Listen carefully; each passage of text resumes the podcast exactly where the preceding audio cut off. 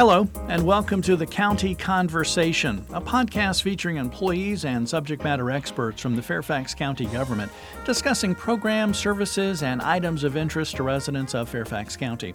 I'm your host, Jim Person, and on this edition of the Conversation, we're going to talk with Yolanda Thompson. She's a program manager for the county's Office for Women and Domestic and Sexual Violence Services.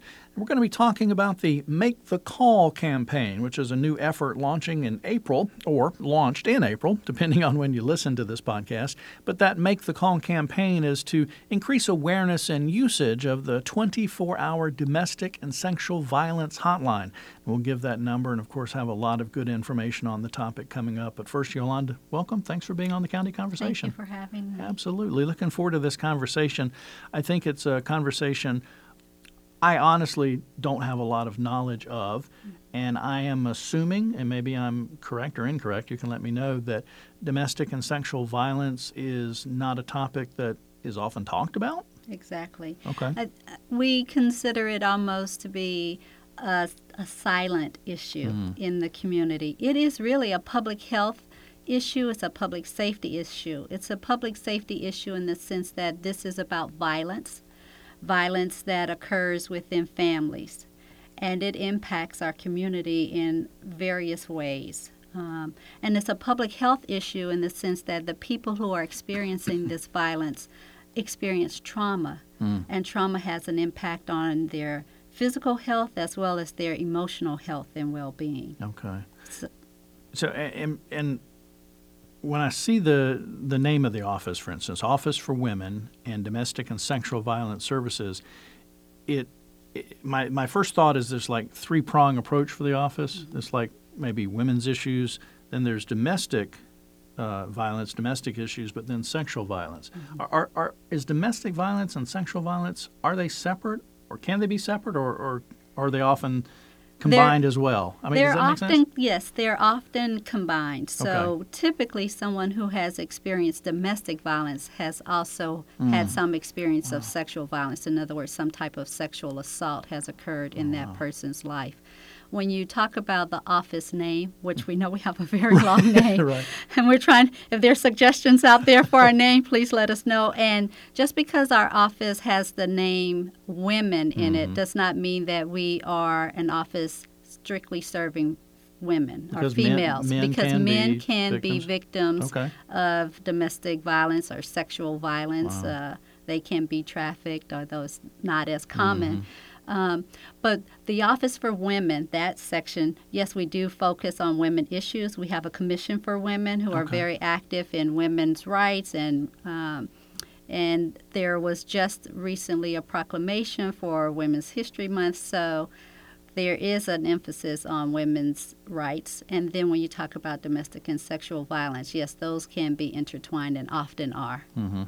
the the emphasis or the the domestic and the sexual violence services has that been around for a while? Is it a, a fairly new initiative within the county? No, it, it has been around for quite a while, and it, we're talking about the um, hotline in particular, and our and the and the shelter and other services.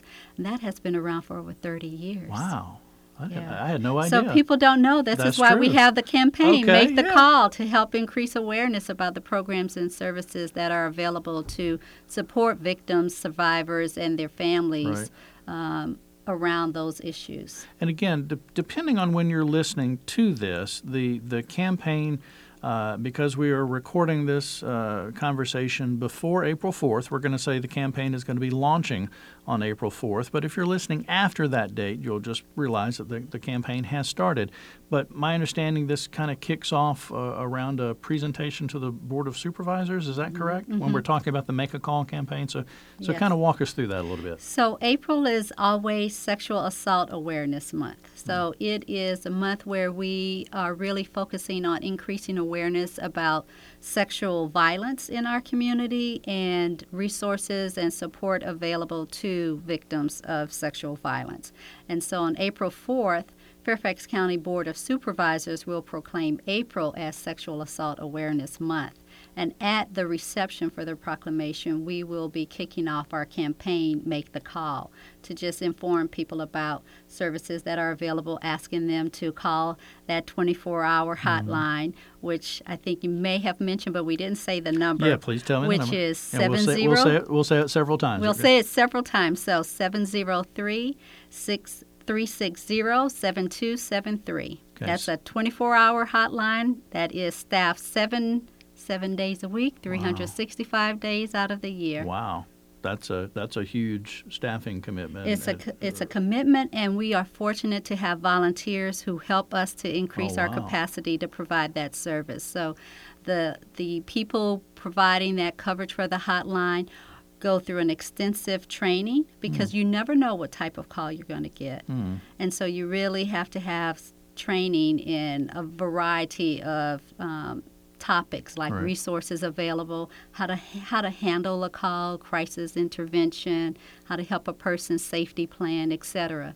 So we are fortunate to have about 75 volunteers for our program, and just last fiscal year they provided, uh, I think, over uh, four.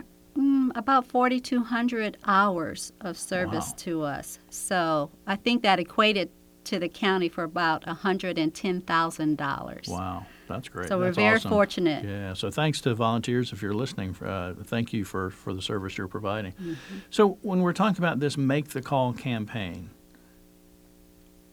is it is it an awareness campaign? I mean, is it is it essentially wanting people to know the number, or are you wanting them to take action to actually to make the call? And and and why would they make a call to this number? So I think it's both things. Okay. So, first is just to inform the community, Fairfax County residents, that there is a number that they can call. Um, for example, you may notice some signs that seem a little off with a, a friend. Maybe it's a neighbor that you notice, maybe not necessarily always about bruising, but maybe just the way they say, Oh, I can't do that. My spouse or my you know, um, partner um, won't allow me to do this. Or you may notice some type of bruising, unexplained issues that might prompt you to have questions and concerns. And so we don't want you to figure it out. We just want you to call us and then let us walk you through and have a conversation with you and then point you into some. Um, point you to some resources or give you some guidance Okay. uh, because we don't want people to necessarily take action because that could put that person in further harm. That's a great point. So we, we really want them to be able to speak with the people covering that hotline who I mentioned receive extensive training so that they can help guide and provide some information about steps that that person could Okay. take. So, so make the call. Any concern, make the call. At least get a little more information. Maybe in the questions you ask or some of the things you say, it comes out that, okay, I don't think there is anything to be concerned about. Or, on the other hand, it could be, here's some additional things to look for, things to pay attention to that, that then may lead to some other things. But I think that's a great point if you're going to make the call, it's not about making a call to report something because you don't know everything. And, mm-hmm. and that point about uh, increased danger for the person, mm-hmm. I hadn't thought about that. That's an mm-hmm. excellent point to remember. And I think that may be a reason why a lot of people don't make the call to start with, is because they don't want to get into a reporting issue or mm-hmm. something like that. And that and and that's po- possibly the case. So we just want them to just call so that we can provide them with some information, some resources to help them. And also the other piece is if it is a person who may be experiencing some type of violence and they are not aware that there are services and programs to help support them, we want them to know their family. Sometimes family members have um, some idea that something may be going on, but they are not sure what steps to take. Right. We can certainly talk with them and provide them with some guidance as well. Okay.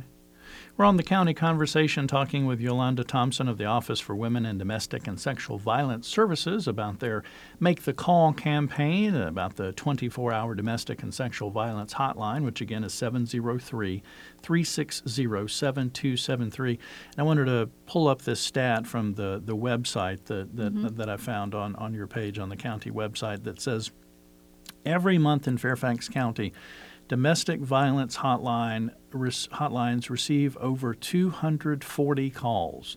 Victims request 64 family abuse protective orders, 13 families escape to an emergency domestic violence shelter, and almost 160 domestic violence arrests are made. I mean, to me, that's that's shocking. That's mm-hmm. astounding. The the numbers. And that's why I said it was a public safety issue, right? Because yeah. it is. It's impacting uh, our community.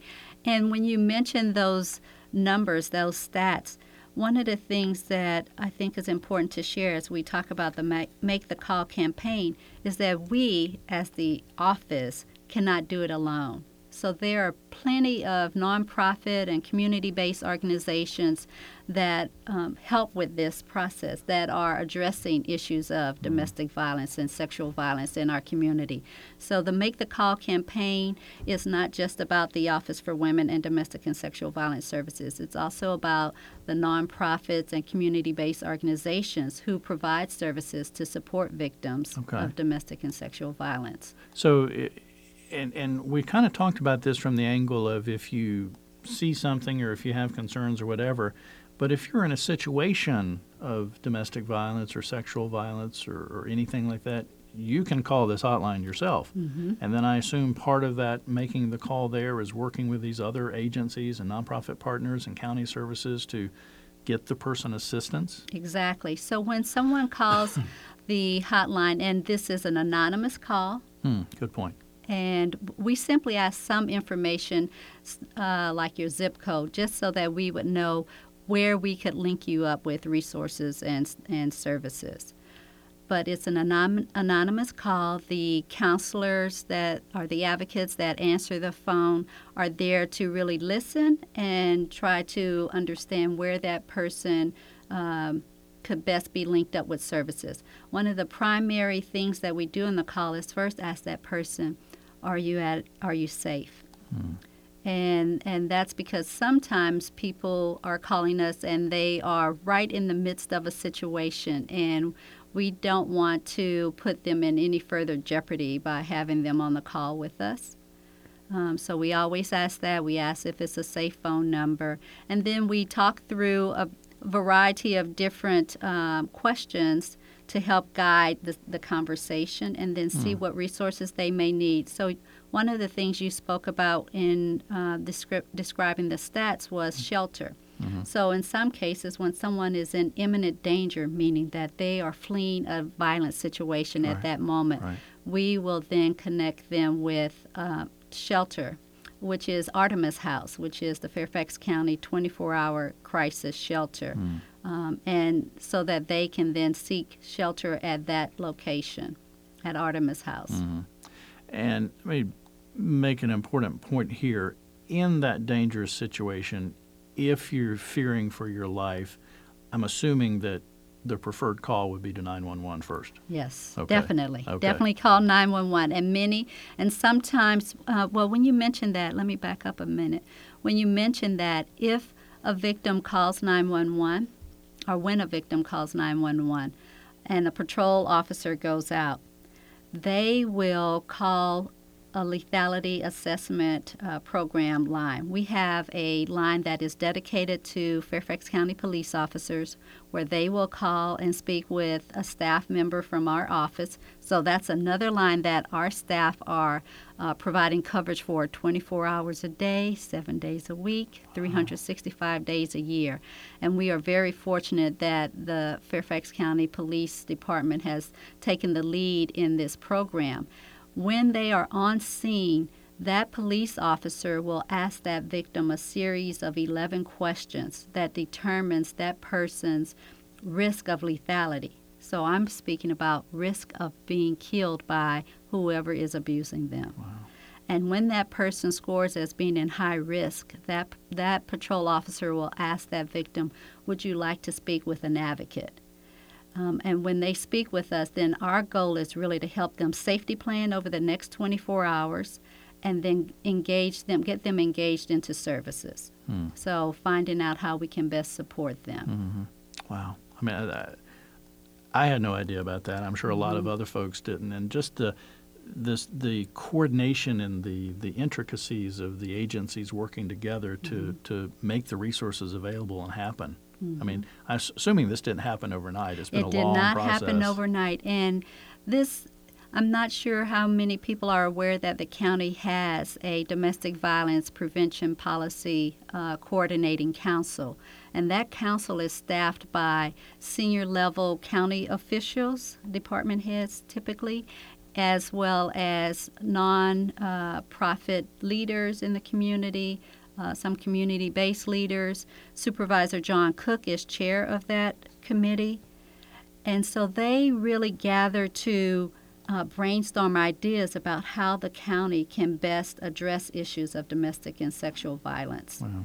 Um, so it's it is you're right. It's not something that happens overnight. It takes a lot of coordination and certainly collaboration. Mm-hmm. So as I mentioned before, we work with a lot of nonprofits and community-based organizations, which is really key to addressing any type sure, of issue. Sure. We've heard the phrase "it takes a village." Well, it takes it takes a community, right. a county, uh, and and and fortunately, we have a lot of nonprofits and community-based organizations, and and we are certainly thankful to the board for their uh, support of this type of um, service. Mm-hmm. Yeah, because regardless how big the, the county government is, or even how big many of the nonprofit organizations or faith based organizations are, none of them can do it by yourself exactly. or by themselves. So yeah, getting together. So uh, again, we're talking about the Office for Women in Domestic and Sexual Violence Services and the Make the Call campaign, which is to stress the importance and uh, of that 24 hour domestic and sexual violence hotline, and not only the importance of it being there, but the importance of taking advantage of that, that telephone number, which can lead to resources and services that you or someone you know and love and care for may need. Uh, that number is 703 360 7273. Again, 703 360 7273. How, how did you get into this I'm going to call it line of work. but how did you get to the Office for Women and Domestic Violence Services in, in the county government? So I've always been an advocate at heart. Okay. So I was that person Perfect who is looking to um, help those who uh, may have been marginalized. Mm. And um, I started out working with adult and aging. Oh. Uh-huh, as a long-term care ombudsman, so okay, someone going into long-term care facilities and really looking at how residents of those facilities' rights were being upheld, and then happened to have this wonderful opportunity to uh, focus on this issue, domestic and sexual violence services. So it was it's a great fit. Yeah. Uh, to help a, a, whole different group of people in some regards, but not necessarily because right. older adults are victims as true, well. True. So this this is something that crosses all ages. Does not it, it does not discriminate. That's well. That's true. That's true. If folks are listening to this, and let's just assume they're listening after April 4th, mm-hmm. the the Make the Call campaign ha- has started. What what is your goal? What is the office goal? What do you want to see happen with increased publicity for making the call to this 24-hour telephone number? We want to make people aware of the issue in the community, just not to turn a blind eye towards it. So if you, I think you mentioned, if you see see something, say something, right? That phrase that we've heard before, um, but also for victims or their family members to know that there are resources and programs available to provide support for them, and that I think sometimes we think of domestic violence, we only think of the physical aspect of it. But domestic violence is really about exerting power and control. Mm, good point. And so that is done in a variety of ways through, you know, financial exploitation or limiting access to finances. It could be uh, really destroying a person's credit so that they cannot leave and move oh, on. wow. Um, it can, of course, be emotional and mental abuse, degrading the person, person, uh, marginalizing them. Uh, so it's a variety of ways that power and control is exerted, Yeah. not just the physical aspects that we tend Yeah, to s- think about. Yeah, not just definitely more than what what the name implies, Mm-hmm. domestic and sexual violence hotline, because a lot of that, the mental and the the the, the controlling aspects Mm-hmm. of it is what you don't maybe hear as much of, I guess. Mm-hmm. Yeah, we are out of time on the county conversation, uh, talking with Yolanda Thompson of the Office for Women and Domestic and Violence, uh, Sexual Violence Services. But again, want to make sure that uh, you know that if you or someone you know is experiencing any form of domestic violence and you just want to talk about options or resources available or, or, or just talk, uh, to call that 24 hour domestic and sexual violence hotline at 703 360 7273 final couple of seconds, Yolanda. Anything else you want to add? Anything I haven't asked, or uh, a, final thought about the services provided in this this 24-hour hotline? I think I would just say that if you're interested in providing support to us, to please check out the county's website for volunteer services and uh, look at the various options that the county offers for you to get engaged and active in your community. Mm-hmm. All right. And if you need it, take advantage of that number. And again, if it's a life safety issue, call 911 first. But, the, but then again, 24 hours a day, 365 days a year, you can call the Domestic and Sexual Violence Hotline. Again, 703 360 7273. Yolanda, thanks for being Thank with you. us. Absolutely. Appreciate it. Thanks for uh, listening to this edition of the County Conversation. If you need to get more Fairfax County news and event information, you can go online to fairfaxcounty.gov slash news or you can call 703-FAIRFAX. That's 703-324-7329, weekdays between 8 a.m. and 4:30 p.m. Thanks again for listening to the County Conversation, produced by the Fairfax County, Virginia government.